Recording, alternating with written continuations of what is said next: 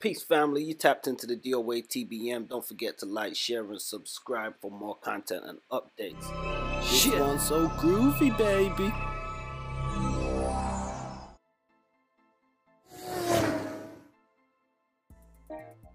Six years ago now, Shamima Begum left her home in East London for a new life in war torn Syria. She would become infamous worldwide as an ISIS bride. She is now desperate to come home from the Syrian detention camp where she's being held.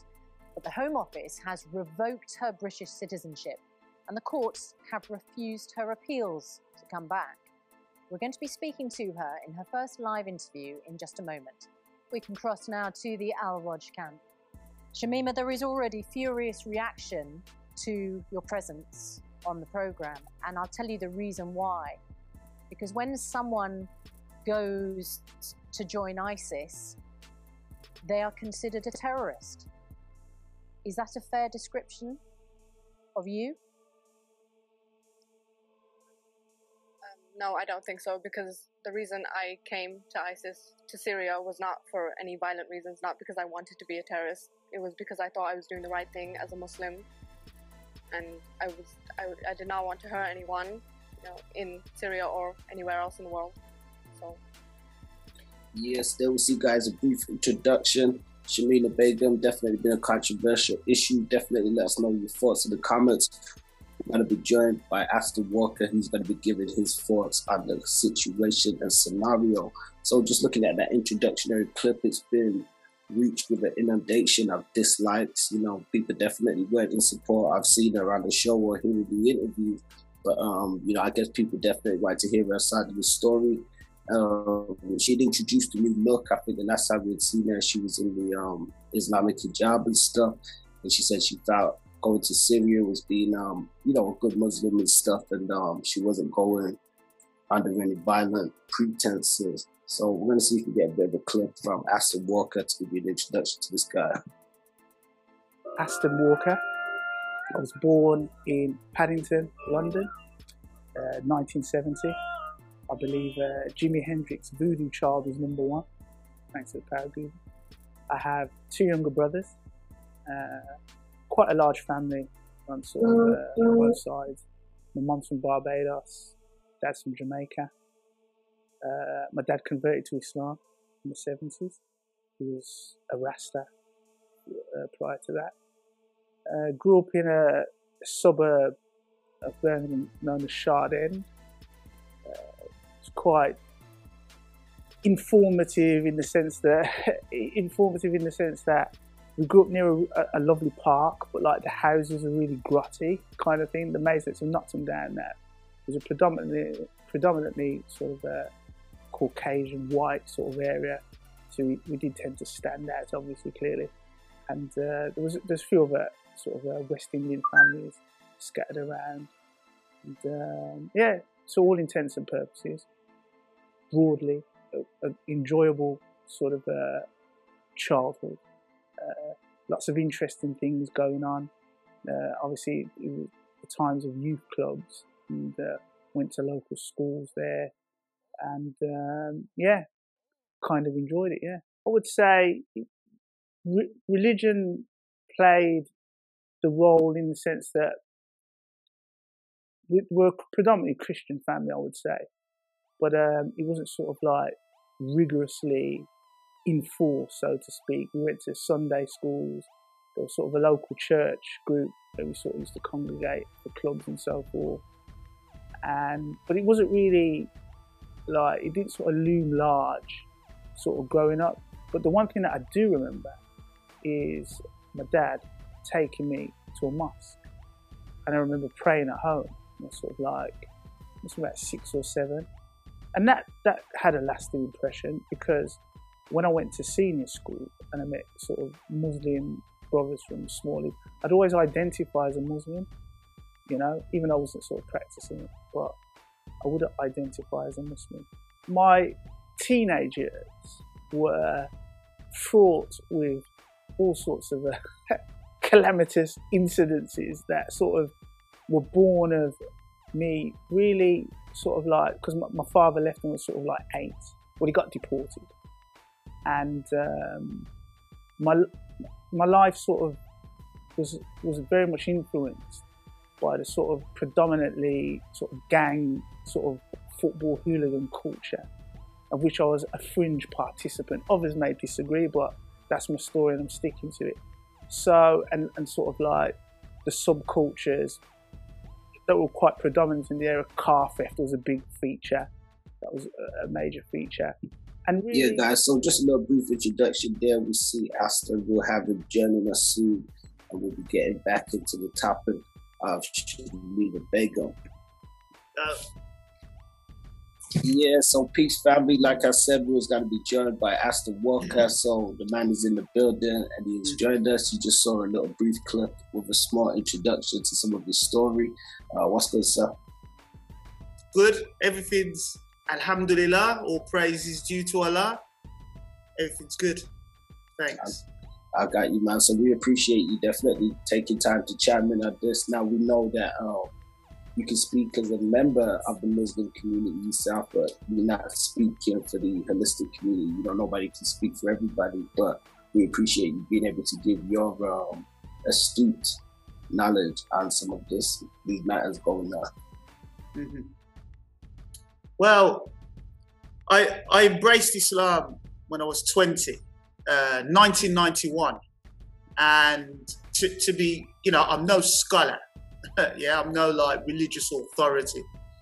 So it's a 30 year journey and a 30 year study, if you will, that I'm sort of happy to share with your audience. Yeah.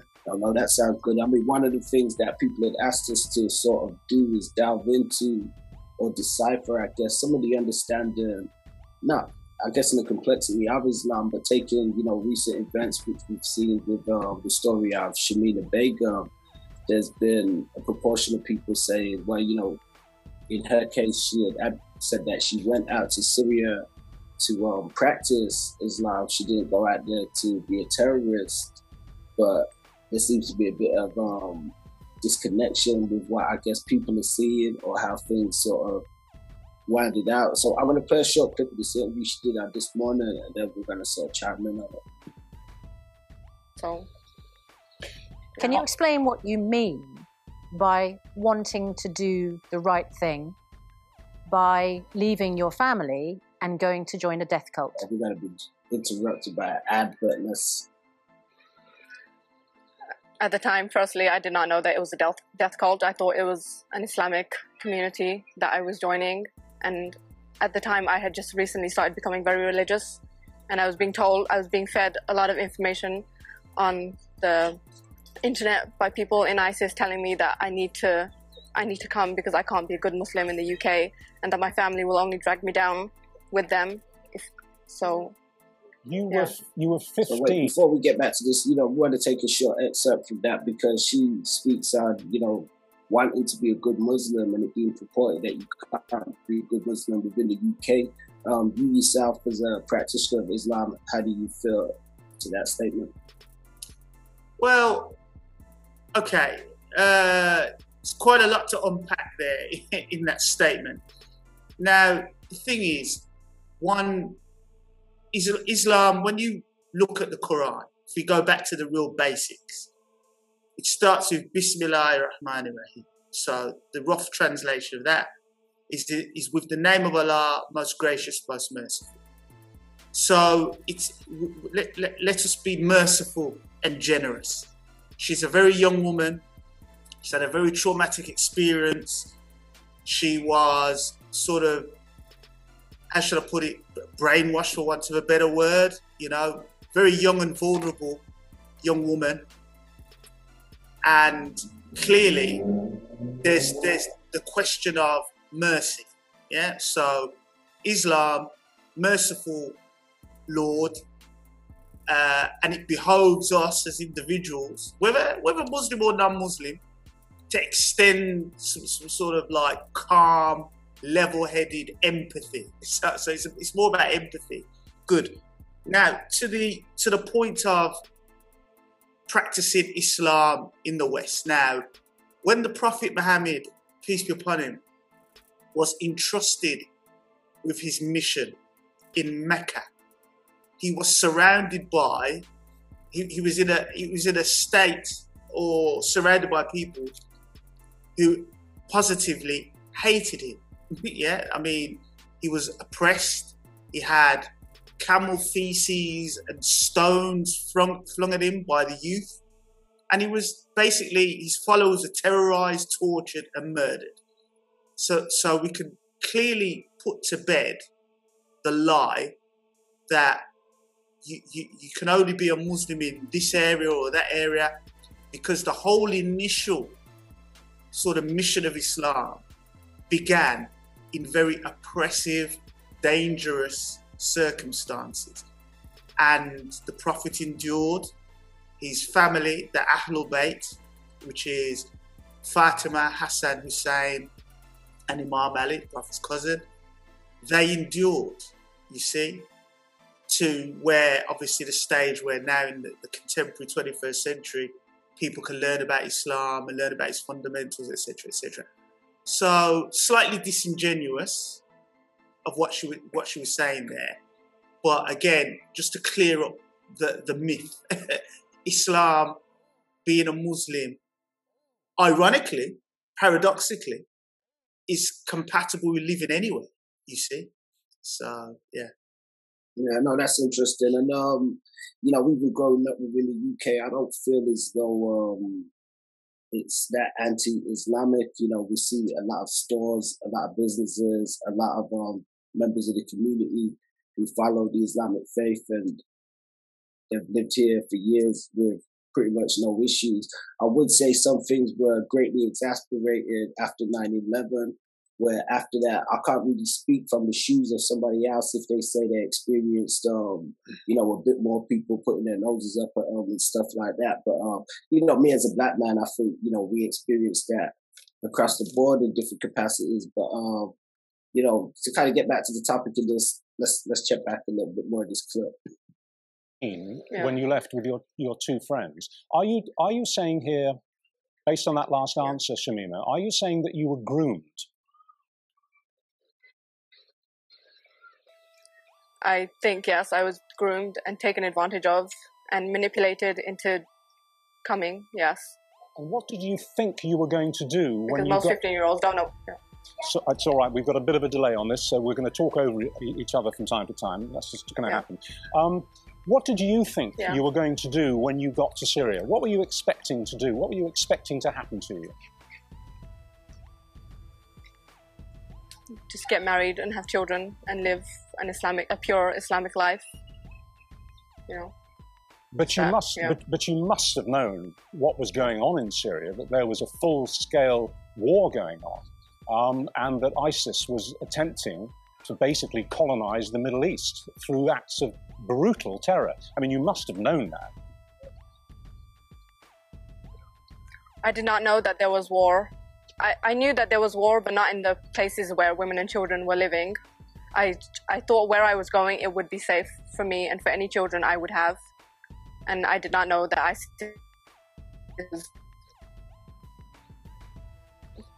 you know, take over the world. I just thought they wanted their small piece of land where they could live an Islamic life. Well, know? let me ask you a core question here then, Shamima. Are you British people to, yeah. to forgive you? And if you are asking the British people to forgive you, why should we?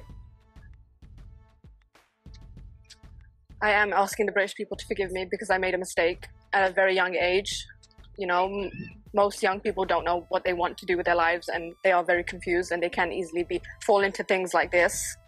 And I know it's very hard for the British people mm-hmm. to try and forgive me because, you know, they've they've lived in fear of ISIS. They've lost loved ones because of ISIS, but I also have lived in fear of ISIS and I also have loved, lost loved ones because of ISIS.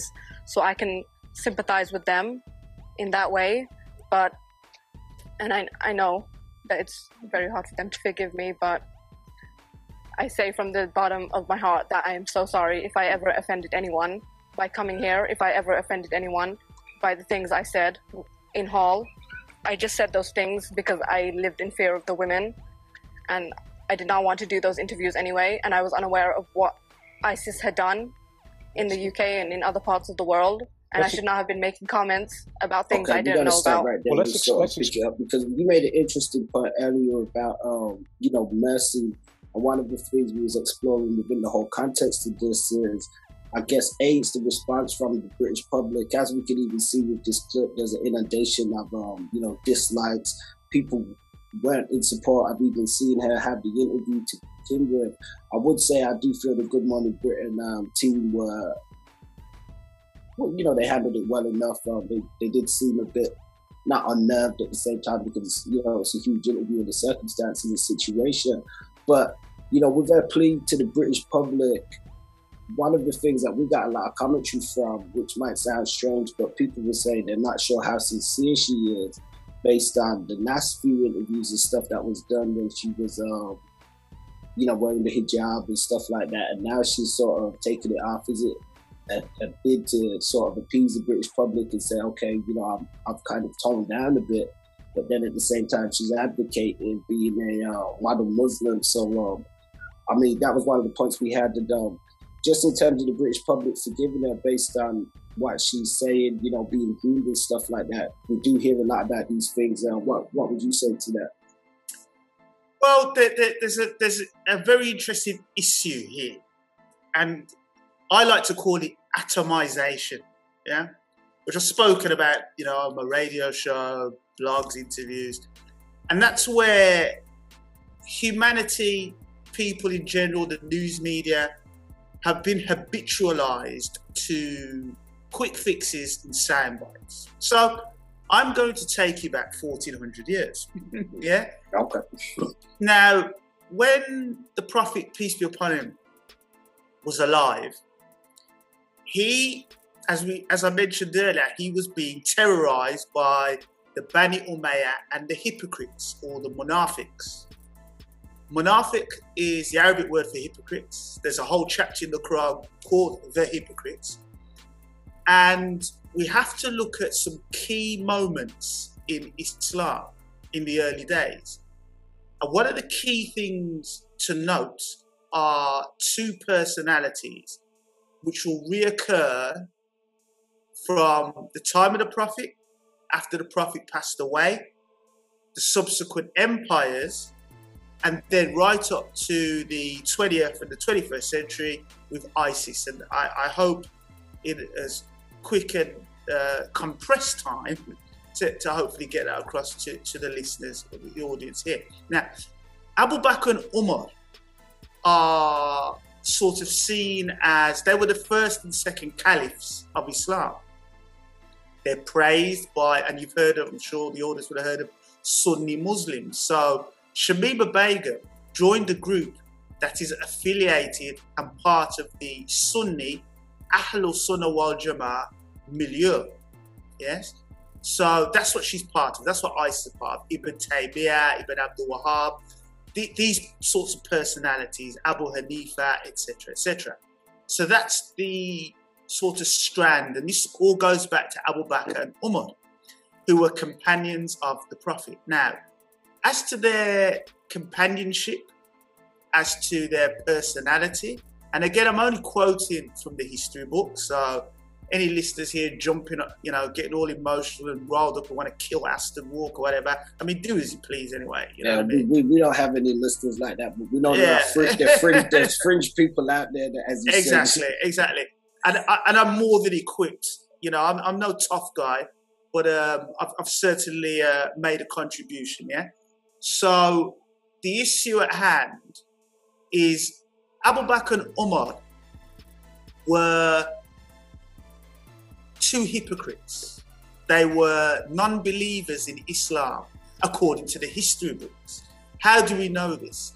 We know this by their belligerent attitude towards the Prophet. Their daughters married the Prophet and treated the Prophet terribly. And again, you know, I'm a Shiite Muslim. I'm a follower of the Twelver Shia Muslim madhab. So to get my biases out there in the open. So we know, for example, these two personalities and their daughters made the prophet's life hell. Let me give you some examples. When the prophet was sort of dying, was passing away, there's a famous chapter in Sahih Bukhari, the calamity of Thursday or the calamity of the pen. So the Prophet's on his deathbed. This is 11 after the Hijrah. So you can get some sort of perspective there for the more historically astute, astute. and, and, uh, and historically.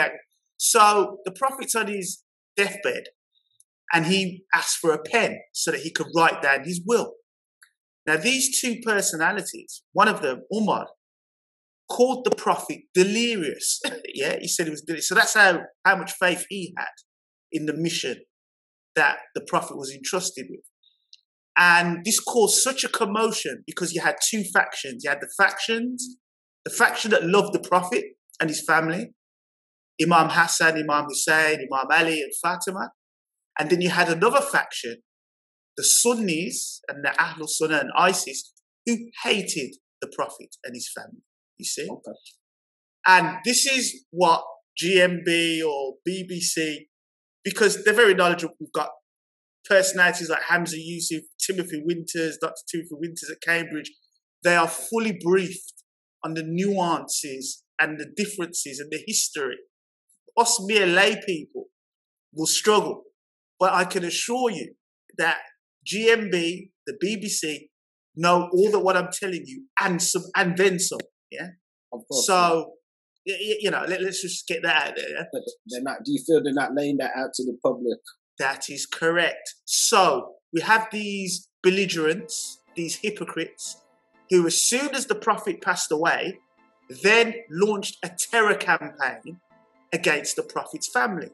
So when you hear Muslims, so-called Muslims in inverted commas, talk about, oh, Islam's a religion of peace and terror, what it is is these Sunni people, people who fight, I, I was a Sunni for many years, were part of the Bani Umayyah, Khalid bin Walid, Abu Bakr Umar, who were terrorizing and murdering and killing and chopping off the heads of the Prophet's family. So that's 1400 years ago. Then we have the Islamic expansion into Africa, yeah, which a lot of people were. And they had this dreadful system of mutilating African boys to make eunuchs. So, right there, we have a separation from what I said earlier Bismillah, the mercy of Allah, and this terrorist nation building a so, side of barbarism. Absolutely. So that savagery in the name of the Quran, in the name of Allah, is separate from the Prophet's family and the Prophet's mission. So we, we, I'm just putting clear. You're making that plain. So there's you know two um, different um, sides of factions. That's correct. Now, in uh, what's happening to the youth in England, and we have you know, Channel 4 dispatches have done work on Green Lane, which I was a very successful recruiter. I, I was also part of an ISIS Salafi faction at Green Lane when I embraced. Is that in the Birmingham Mosque? I believe they, That's they, right. Okay. They're they still, still going, or they still going, and then you've got Wright Street in Small Heath. I know the personalities there the lead personalities there. I also brought them to Green Lane. Uh, you know, I'm the guy. Okay. Yeah, Musa. They'll know me as Musa. Yeah, Moses, uh, Tin Can, whatever. So I was the guy who recruited probably about 200 people to Green Lane Mosque. And when I studied the, you know, and there were jihadis, many, many brothers and sisters went to Bosnia, and you know we know about Moazzam Begg and Guantanamo Bay. I also know Moazzam Begg, also Shahid. So I know these personalities. I've met them, been to their houses. Eh, you know, you know they can deny that they've met me till they're blue in the face. Yeah, it, it doesn't matter because that's another fashionable thing. Is you know, oh, oh I remember you vaguely. You know, I, so my my then wife, I was living in the houses with some of these personalities. You know, the the the, the oh gosh, oh, his name slips my mind now. Bilal Davis, yeah, okay. studied in. Uh, Abdul Hakim, That's right, Abdul Hakim, uh, Abu all. So I know all these persons. I'm fully familiar. So the point is, you have the fact. Now, I've mentioned Imam Ali, and we'll, we'll get to Shamim in, in Syria. I'm just giving you the background now. Yeah, take your uh, time, brother. We appreciate the um the context. No problem. So the the the hardcore issue of we have to look at the status of the prophet's cousin because imagine Shamim and ISIS and the Salafi and the Ibn Taymiyyah and the Ibn Abdul Wahab, they talk about the companions and oh, we can't discuss what the companions went through and blah blah. Now, during the time after the Prophet passed away, Imam Ali, who was the sword and the protector of the Prophet, you know, the Prophet loved him, loved his children, and the Prophet said, these, these are in the Sunni books, that Imam Ali is with the truth and the truth is with Ali. Yeah? Imam Ali is like Harun to Musa. You know? So there's all these high status, but what GMB, BBC are not telling, and Timothy Winters at Cambridge, Hamza Yusuf are not telling you, is when the Prophet passed away, it was terror upon terror. They were killing the people that loved Imam Ali and Ahlul Bayt. Ammar bin Yasir uh, fought against Muawiyah.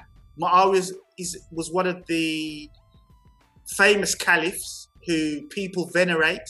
He was a Christian. Can you believe that? This is what they're not telling you. Okay. Islam had a Christian caliph. This is all in the history books. Do the research, do the Google, you know, don't be looking at, you know, I don't want to be seeing on YouTube Aston Walker. Uh, you know, grow up. Look at the history book, read, learn some Arabic, and read read a book. Muawiyah, the I believe he'd be after Imam Ali. Then his son Imam Hassan was caliph for about six months. Then he was poisoned by his wife under Muawiyah, who was in Syria because I'm all I'm you know I'm keeping it back in Syria. And Muawiyah was a Christian. He had no beard, yeah, and he was a hypocrite. He was a hypocrite, even though he was a companion of the Prophet, because how they brainwashed the young people like Shamim and others is they say, oh, this person was a was a companion of the Prophet, so he's a good person. It doesn't work like that. It doesn't work like that in real life, for heaven's sake. There's a, there's a lot of immaturity and ignorance you know, the minute you look at the terror, because Islamic terror is a thing of the Sunni and to a certain degree the modern Shia um, milieu. Yeah, you know, this idea it's, it's, just ignorance, whether it's Khomeini and you know the murder in 1988 of all them young people. So no, no one's free of this hypocrisy you know, they can wear turbans and speak beautiful Arabic and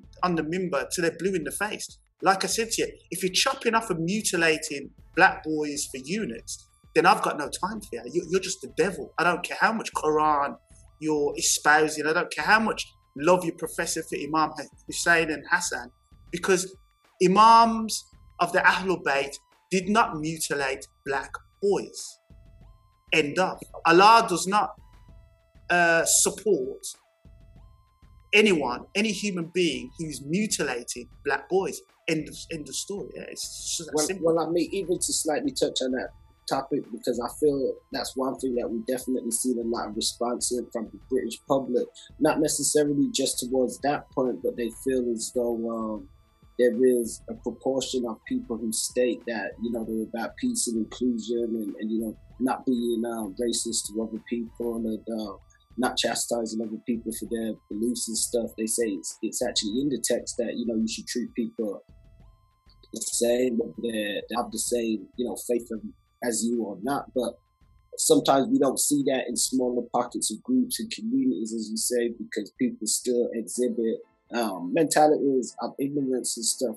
I mean, one thing, just to kind of get back to the Shamima topic as well, was um, I think the public said she made a point during the interview that she didn't know, she was a problem that women and children would be um, were being harmed stuff. And I think people said they found that about you know, should not just care about everybody or should we just care if it's uh, pointed one way and stuff like that. So uh, I want to see if I can pull up that last part of that clip and then explain what you mean by that. Um, when you were located by, I think it was the Times newspaper and a journalist, you gave an interview where you came across as completely unrepentant, very different from the way you're speaking now. You came across as somebody who basically thought you had done the right thing and that ISIS was a, a good organization to be involved with.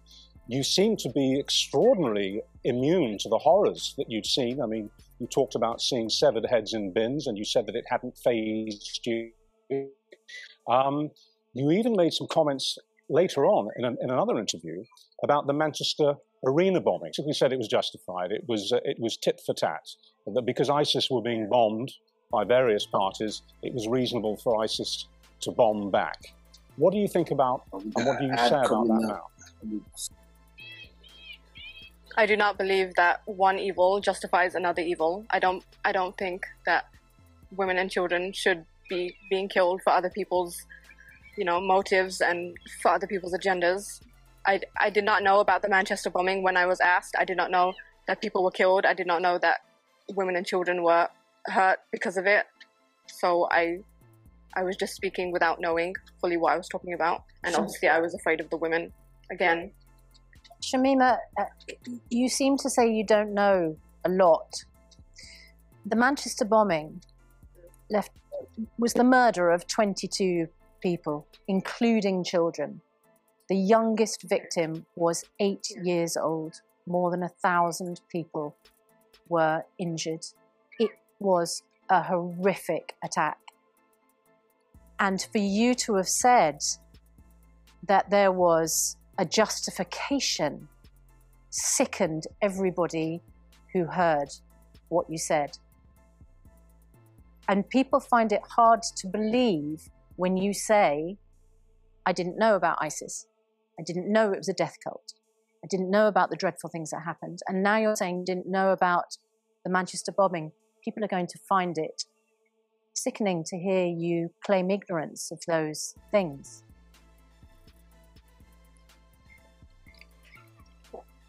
I, well, when I was 15 and I was doing my research on ISIS, most of the research I was getting was from people online in in ISIS because I thought that that would be the most reliable source because they're in ISIS and they were feeding me a lot of lies and they were giving me a lot of excuses about the things that maybe I was seeing on the media like the the attacks and things that ISIS were doing in Syria and Iraq.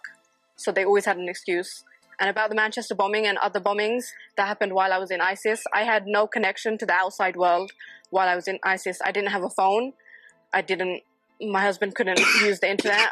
So we really were unaware of anything that was going on outside. We were only aware of what was going on within the Middle East. Yeah, so just a quick note there, because as I said on that point, she said she only sort of felt way about it when it came to the women and children. Do you think that there's that's an issue because you know um, if if the men are at war and stuff and or is it seen as justifiable? She did go on to say, you know, that she was under, you know, the hypnotism of what she had been told. But um, that was a point that the public did pick up on as well. Well, ignorance or jahiliya. Going back to what I was, you know, the historical perspective on the, the, the people of the Ahlul Bayt, whom Allah has spoke about extensively, who, whom He loves, where the divinity of the, the rules and regulations and the path to heaven and success in one's grave is, is vested in. The, the ignorance and the following, because it, in, Allah says in the Quran that Satan is a clear enemy to mankind, you see. So the issue of ignorance of Jahiliyyah is embedded in the Ahlul Sunnah cult, death cult. Going back to what I was saying historically, uh, Abu Bakr, Umar, who were the founders of this death cult, um, even the Prophet's wife Aisha fought against in the Battle of Jamal, fought against Imam Ali, and where thousands of Muslims were killed. So one has to be armed with all this knowledge. But I'm hoping I'm painting a picture for the audience that when we get to the British Empire and we get to the creation of Saudi Arabia, and Sir Lawrence of Arabia, Major Lawrence of Arabia, and the destruction of the Ottoman Caliphate. The Ottoman Caliphate also another satanic and non-Islamic, un-Islamic. You, you can't take over Hagia Sophia. You can't convert a church into a mosque. That's haram. Allah's not backing that. Again, don't shoot the messenger. Look at the history books. So, the creation of Saudi Arabia and the, the and the Wahhabi ideology, which is based on Ibn Taymiyyah and Abu Bakr, hatred of the Ahlul Bayt, the Prophet's family, are all present in the rhetoric of this particular individual and other individuals like Hamza Yusuf and all the rest. It, Hamza Yusuf and Timothy Winters in Cambridge, I call them Salafi light. Yeah, they're like, because they're Caucasian, Europeans, you know, it, I call it Salafi light, but they're just as belligerent and hypocritical because ultimately, Allah says in the Quran, Iqra. That was the first command, which means read. it's an ongoing process. One doesn't take one shahada and become a Muslim, and then that's it. And again, going back to what I was saying earlier about this atomization, these sound bites, you see. I've seen many young people for you know, I fell into the trap myself. You see hear these sound bites, but you have to look at it. Use what again? I'm going to use the Arabic term. I'll translate for your audience. Akal, intelligence. You have to use your intelligence. Allah's given us a brain. You have to use your brain when people sort of like in a very ignorant fashion allow themselves and expose themselves to this hypocritical, murderous, terrorist is, Islamic cult. They're doing it because it's all about choice. Everyone's got free will. Yeah, you read the Quran. It's always mankind has free will. Mankind has free. You get judged on the day of Yom Kippur. It's about your free will, about the choices that you make. You see, so ISIS, and, going back to the creation of sorry, creation of Saudi Arabia. So the British, and it's funny that this is called Good Morning Britain. The hypocrisy and the whole reason why GMB are not giving you the full analysis is because it was the British, subsequently later on the Americans with the petrodollar and the Nixon shock, of course, that created this terrorist organization. They're the ones to blame. They're the ones that helped in its proliferation by giving succor to the Saudi, which is a very satanic sort of like death cult in of itself, but it was created by the British. Saudi Arabia is a British, you know, you've got Sussex or Manchester and Birmingham or Saltley. just like that was created, that's how, that, that's Saudi Arabia. You know, Hajj and Mecca and Medina are constructs of the British Empire or the City of London. Yeah, if we're, if we're talking petrodollars and riba and usury, the wide sort of proliferation of usury, it's it's all hypocrisy. And again, what I'm trying to do here, uh, you know, um, the, the, the, the young lady, she's been through very a lot of trauma. So I'm painting this in very broad strokes for for your audience. Yeah, there's a lot in this, but the main thing is just like, and, and I'll use her own words. You see, we we know of the analogy of uh, of, of a plant. If the soil is rotten, you get rotten fruits. Yeah, this is basic stuff. We can go biblical. We can go Judaism. It doesn't Buddhist, whatever. It's just basic stuff. Yeah, it's rotten. ISIS, which is an offshoot of Salafi, sort of like uh, Muslim Brotherhood, 60s, all this sort of like the Arab nations being in awe of white Caucasian technology and getting blinded by the science and falling for it. Freemasons, uh, you know, all that kind of good stuff. and it's just a complete hoodwink. So. Bamboozled. Once again. Sorry? Oh yeah, no, I was just saying bamboozled. You know, uh, bamboozled. yeah, hoodwink. Yeah, it's, just, it's just a hoodwink, and the media plays its part.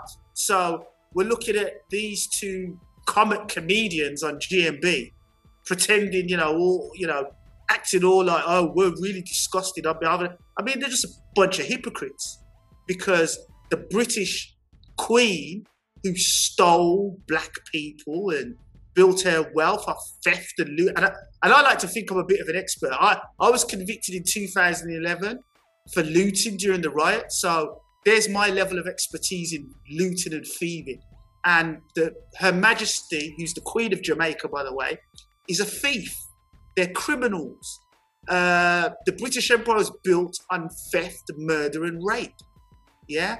And on the flip side, the Islamic, so called Islamic empires were built on murder, rape, mutilating black boys.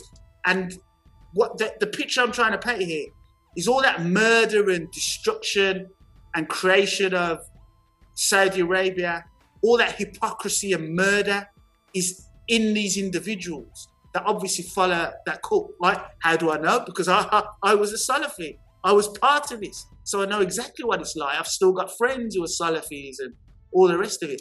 But it, it, all this stuff resides in the heart, it resides in the mind, and one has to purify oneself. One has to embrace the journey, do the research, read some history, and be humble, you know? And then you'll get over it. But as far as this theatre of Salafis and, you know, we can't have GMB in a London studio where a stone's throw away is some Saudi ambassador in a casino, yeah? Gambling away. But he's okay, but he's got exactly the same ideology, reads exactly the same books, as ISIS. So it's it's all a big theatre. It's all a big charade. I see right through it. Hopefully, um, any of your listeners to, to, to this will have, uh, you know, again, I'm no scholar, you know, I'm, I'm, I'm no learned, but I, I, let, let me break it down like this. She's live from Syria. I went to Syria, Damascus in 95, 96. I was there for three months. And I just sort of come out of the whole Salafi thing. It was doing my head. He was getting on my nerves. The people, Abu Muntasir, he was some jihadi. I, I, think he's reformed now. But all these sorts of people who were getting on my nerves, talking about jihad, jihad, jihad. It was the Bosnia thing. And I said, look, mate, Al Qaeda as well. I said, look, mate, I'm not going to be, I'm no one's cannon fodder. Yeah. I put in work, you know, as an ex Zulu, as a, you know, as a football hooligan on the fringes in town. I know what's what, yeah? And I said, I'm not going to be no one's cannon fodder. So I said no. And then I went to Syria. And Syria is a bar, just like Iraq. And again, many listeners will, would have got this through all the BBC and ITV propaganda, Channel 4 propaganda. Iraq and Syria are Baathists. They're socialists. It's Marxists. You see, it's secular. It's got nothing to do with Islam in that in that respect. Yeah, as we've already discussed with the Sunni, Shia split, etc., etc. So, I uh, Hafiz al-Assad is still president there, big cheese, and I met some Algerian Salafis. You know, very murderous bunch. Yeah, I mean, these are even just the way they talk was like they were going to kill each other. Very murderous Salafis with the ISIS so, and their history, you know, do do look it up on Google. It's very murderous, very terrible. The point being, I'm out there in Syria, and there's a scholar by the name of Dr. Saeed Ramadan Al Bouti, and Sheikh Bouti was known as the scholar of the Levant, so Lebanon, Syria, you know, all, all that sort of region. Big scholar. And these Salafis used to take me to the Umayyad Mosque, the main masjid in uh, a in Damascus, and I'd listen to the sheikh. My Arabic wasn't brilliant. I mean, it's not good now, but now this sheikh was in his 80s then, probably, but he was so humble. But he was a Sunni scholar working with a Shiite offshoot, which are Alawites. So again, I'm going back to that idea of unity, of mercy, even though people have got, like what you said as well, about even though there's a famous saying from Imam Ali peace be upon him, where he says, look, just because you're a Muslim, non-Muslims are your brothers in humanity. Very famous statement, yeah? So that's what I live by. You know, if we don't share the same religion, You're still my brothers and sisters in humanity. You're still my neighbor. You still have that you have rights over me. You see? And that's very much what the Ahlul Bayt sort of that was their message, as opposed to Abu Bakr and Umar, which was kill, kill, kill, kill, and kill. yeah. And okay, going back to Syria. So this this great sheikh, I had the pleasure, I had the good fortune to be invited to his house. So I actually met Sayyid Ramadan al Bouti, Dr. Sayyid Ramadan al Bouti. And he was just a very humble man. He was, he was just great. He told me to stay in Syria. The wife at the time was expecting twins. I mean, big girls now, you know, uh, granddad, of course. But at the time, you know, I, had to dip back to Britain. Now, fast forward, I think 2000, the latter part of uh, 2012, 2013, I forget which, they blew him up. So they assassinated him. It's on YouTube. You know, when the revolution in Syria with ISIS, going back to uh, Shamima, you see? And the, what, what alarmed me was at the funeral, at the janaza of Sayyid Ramadan al Bouti, no one claimed responsibility. There was no major investigation. Remember, this was a big scholar. Yeah, I mean, huge, huge scholar. A huge, he was an intellectual heavyweight. No one's investigated. I, I still ask the question: Where? Who are the killers? Where's all the? Whether you're Iranian, whether it's Hezbollah, whether it's the Muslim Brotherhood, whether it's even Saudis, who, whoever. Why haven't you investigated this murder? Where's the care? You know what I mean? It's like no one cares. I care. I still remember the, the sheikh. He was good to me. So that's what I'm trying to say about this murderous sort of vein that's in this Islamic milieu, whether it's Shia, whether it's Sunni, whatever. You know, and again, it's separate from the Ahlul Bayt, which ISIS, CIA, MI5, GMB, BBC, on my research, my 30 years of research, this is just a continuation of the hatred for the Prophet and the Prophet's family. And that's what ISIS is. ISIS is like a little baby incubator. You know, Salafi Islam is just an incubator, a little brainwashing academy yeah. to instill in these young people's minds hatred. And this is the irony. Yeah, this is the supreme paradoxic irony. Yeah. And Shamim Begum, Moazzam, Hamza Yusuf, they're just a similitude and a metaphor for the hatred and the belligerence of the so-called Muslim Ummah against Imam Ali and the Prophet's beloved family. The Prophet loved his family is, I guess, the one takeaway that I want to give, you know, in, in this sort of short talk. And, you know, the, the peak of this, the peak of all of this is 61 AH. So I've already sort of talked about 11 AH when the Prophet, after Hijrah, sorry, when the Prophet was dying and how terribly he was treated by Umar and Abu Bakr, the founders of the Sunni Islam, which is followed by a billion people, lest we forget, yeah? But where this all crystallized was when the Prophet's grandson, Imam Hussein, and you know, I mentioned Muawiyah, the Christian caliph, which may shock a lot of people. yeah, but that's them's the facts, them's the historical facts. Anyway, his son Yazid, who was totally, you know, even Sunnis and Muslim uh, Shia agree he was just a complete kafir, he was a complete disbeliever, a complete munafiq. Um, he now has got the caliphate, and the grandson of the Prophet, Imam Hussein, with his, some say 72, 73 companions, and wait for it, wait for it, funds, against 20,000 people, yeah?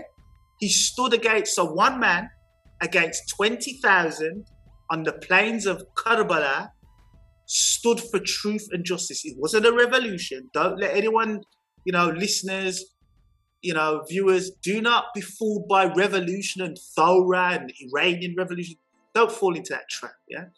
It wasn't a Thora, which is from Ithara, which is to till the land and oxen. There was no tilling of the land.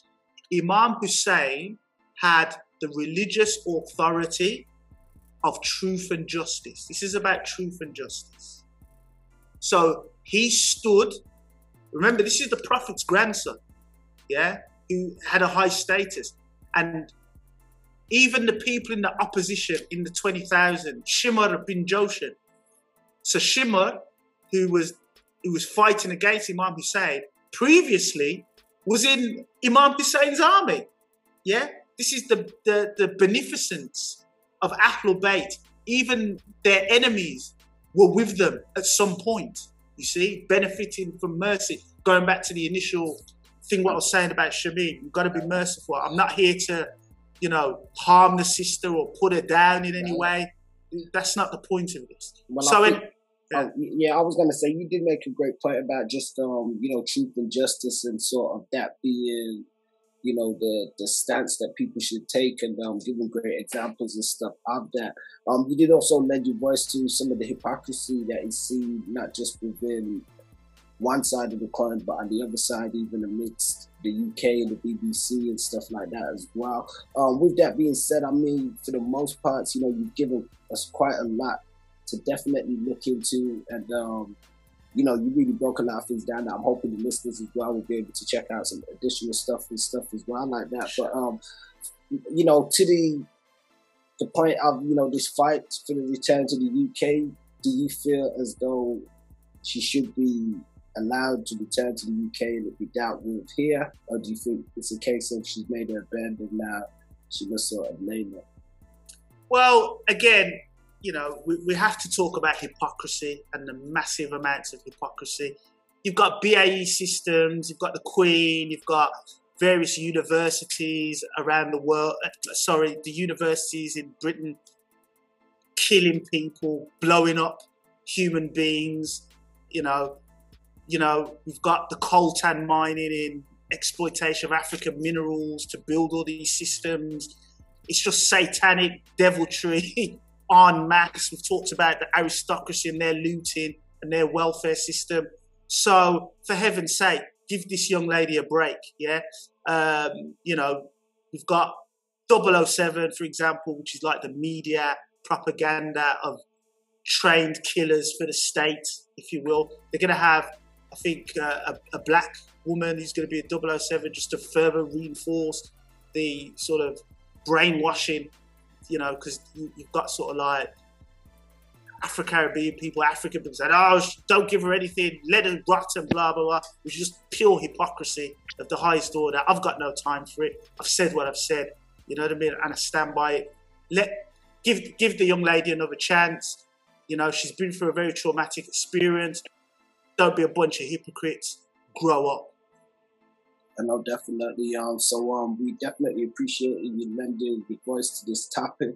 Now we did reiterate, we do want to reiterate. I should say that you are speaking for obviously yourself and um in the best way you can. You're not speaking for everybody, so we don't want anybody jumping on any. Oh, he said this and oh this that. You know, we want to keep it at a certain level, and we definitely appreciate just the additional information and insight you've given us because I do feel as though sometimes major mainstream platforms and sometimes other smaller mediums as well are not having all the information and able to um, you know put all the stuff out or in some cases they do have it and don't want to put it out so I think the listeners and the British public that we have would appreciate hearing from this and the family around the world and stuff too man. Nice one. You're welcome. Peace out, man. So, um, much love, man. So, we definitely want to say peace to the family. Let us know your thoughts in the comments down below what you guys think of this situation and scenario and any questions. Do let us know and drop it out there too. Peace.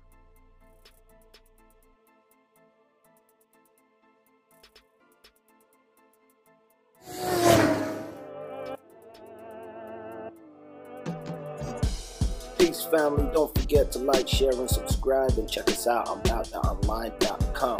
Don't forget to check us out on Facebook for exclusive playlists social media for all different types of segments and content.